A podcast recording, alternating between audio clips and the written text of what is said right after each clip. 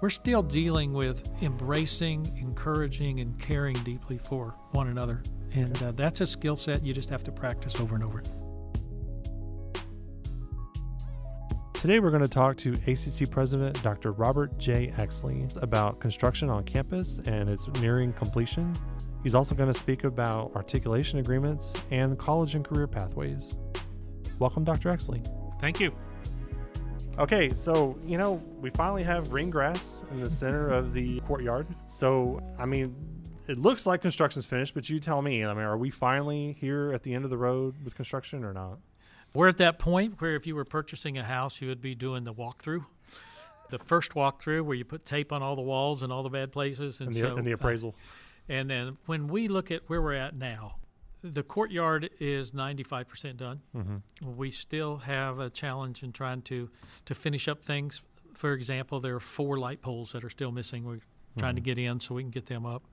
Overall, the e building is 90% complete the one part that uh, is yet to be done, and, and it was not on the original plan, was to take that old production kitchen and turn it into a, a different mm-hmm. catering kitchen type things. Okay.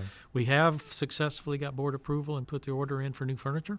Okay. Hopefully, th- that whole building there, the e building, the student center, will have new furniture by June, mm-hmm. at the end of June at the very latest, I hope fingers crossed. Okay. Right? There's a parking lot out back that uh, once we sort out exactly where we are and how much money we have left to spend, because we will have some money left, then we stopped projects simply because we wanted to make sure we had some money left. Mm-hmm. We got to do the parking lot that's back there by the art building okay. and do it. Overall, I would say that the other major challenge we face is just going through every single building and working with all the controllers on HVAC. HVAC is always a challenge. Anytime mm-hmm. you put new controllers in and the computerized stuff and the new ductwork, it just takes a, a while. especially with summer on the horizon, yep. and that's that's our biggest time of or biggest challenge usually on yep. campuses. So I think overall we're doing great. Uh, we still have plans to purchase some instructional classroom furniture and equipment.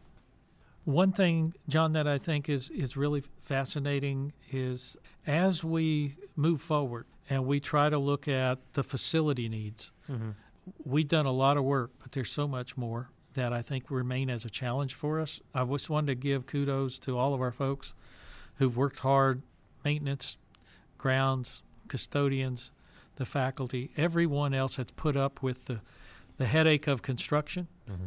and seen the benefits and kind of have a commitment on our part to, to always involve our folks deeply so they know that their voice matters. For example, as we move forward and we want to move into more of a, what's called a, a high flex teaching strategy, it's the faculty members and the deans and Kelly and IT and the instructional folks like uh, Dr. Huff who get down and really look in detail what kind of technology do we need in this classroom mm-hmm. and the next step is how do we train folks to use it effectively so i think as we move forward you'll see a bigger emphasis on finding a, an excellent person to come in and help design comprehensive training and development for all of our employees all right, well, sounds great. I know I, am looking forward to it because I'm sure you are too, having come on campus and it looks a lot better. It probably was when you first started here about a year ago, nearly. Yeah, quite a bit. And you know, it's nice. It'll be nice to to not have this always impinging upon the other very very important work we try to do. For example, the Pathways Conference and Institute we just had here in Houston, fortunately, so we were able to have a number of folks from the college there. And uh, the institute is done by the the Texas Success Center, and they fund the whole thing for up to I think seven individuals from the college. That includes lodging and the whole bit. So, well, briefly, I mean, explain what college pathways are. Well, you know, the the thing that's fascinating uh, when I look at what we've done here in Texas is we we've tried to take a realistic approach and say if if if you're not sure exactly where you want to go, but you're interested in a field like the health careers. Mm-hmm what are the opportunities for jobs in health careers and what level of education do I need for that? And how does that trickle all the way back down in my science and my math to middle school? Mm-hmm. And so you take the eight different pathways, one of which would be liberal arts, another which is STEM, science, technology, engineering, and math. Right. You look at those eight pathways. Florida called those things meta majors. Yeah. And, yeah. and one of the things that I think is a big benefit for that, it, it really gets lots of information to our dual enrollment students and our current students. Our goal is pillar one to help our students decide where do I want to go? What is my Mhm. future? What do I want to look at? The second is to get you here and enrolled in the right courses and the right classes. And the third pillar is to make sure that you finish your program of study and you graduate. And then the fourth one is we want to make sure that you're successful whether you transfer or go to the world of work.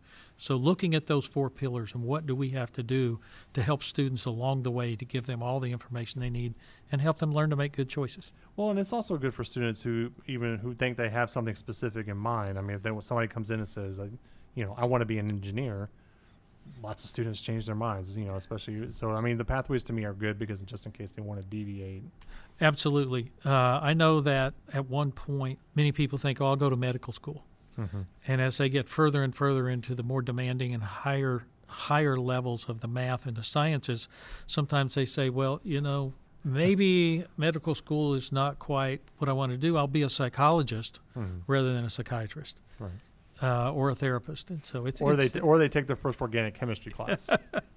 oh come on, you didn't have trouble with organic chemistry, did you? I never took organic chemistry. Oh, I smart man. struggled with basic chemistry, and I thought I realized, okay, that's not my path. So you know, Yeah. I switched paths. So Uh, I think the hardest chemistry course I ever took was cellular biochemistry. See, it just sound. I don't even know what some of that stuff is in the word. So I Well, just- imagine the classes. Imagine this: the, the, the test questions were essay questions in a ah. chemistry class. Yeah, no thanks. Okay, well, so this Pathways Institute, how does it help us with implementing these pathways here at the college? I think the core thing it does is each college has a data coach, and you bring in all of the data that you're gathering with all the other colleges, and you look at key metrics. Did we get those students successfully to complete 15 credit hours the fall term, 30 Mhm. credit hours by the end of the first term? Did we retain them first year to second year, first semester to second? se- And you look at that and you disaggregate it by all different ways of looking at it by gender, you look at it by race, and you try to identify within each pathway are there what's called equity gaps Mm-hmm. where this group is not performing as well as that group. And and what we found in a lot of the, the research and the conversations from the presenters has been many times you just focus on building relationships and mentoring and caring about your students. That helps you overcome those barriers. Developing a sort of trust so they know that they can come to you if they have an issue. Because I know that's one of the biggest obstacles to retention is working with them and getting them to communicate with you. And And th- that's so true. We had a phenomenal keynoter who spoke about his research on what defines a mentor. Hmm. And what it really comes down to is it's a very personal, lifelong relationship for true mentors. And it's someone that can open a door for someone else to step through and you maintain that relationship. Well, we do a lot of advising relationships, but very few true mentorships. You know, we have faculty mentors who we've trained in, in the importance of mentoring. We have those coaches, pathway coaches. And that was interesting. Coaching is really beyond just how do I pick courses. mm-hmm. It really is how do I manage my life and my time. The big discussion with all of our Texas colleges has been where do we find the resources for what are called wraparound services Mm-hmm. so that we can help students find childcare, we can help students find transportation, we can help students find a way to feed their families while they go to school. The biggest stressed are single parents Mm-hmm. Or just parents, period. The pandemic has put tremendous stress on. So we're still dealing with embracing, encouraging, and caring deeply for one another. And uh, that's a skill set you just have to practice over and over. We just had two articulation agreements that we've signed recently. We have many articulation agreements, but you know, we signed one with University of Houston Victoria, which I'm a proud alum. I went there actually, uh, and then I think we just recently had another one with uh, Houston Baptist University. We don't have to get into too many details about what these two specific agreements, but can you tell me what articulation agreements mean and kind of what they mean to students, especially those looking to transfer to those universities? certainly when when I think of the word articulation agreement, it really boils down to we partner with a four-year institution Mm-hmm.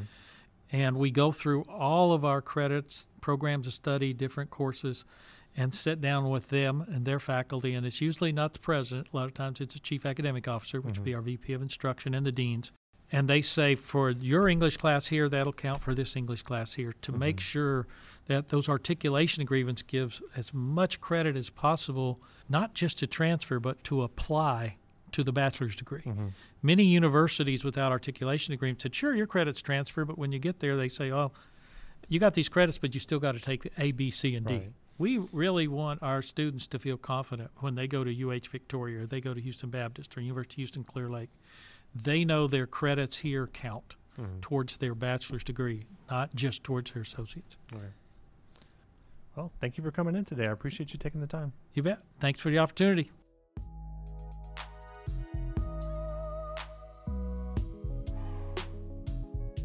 Thanks for listening. I'm John Tompkins. To read these stories and more, visit alvincollege.edu.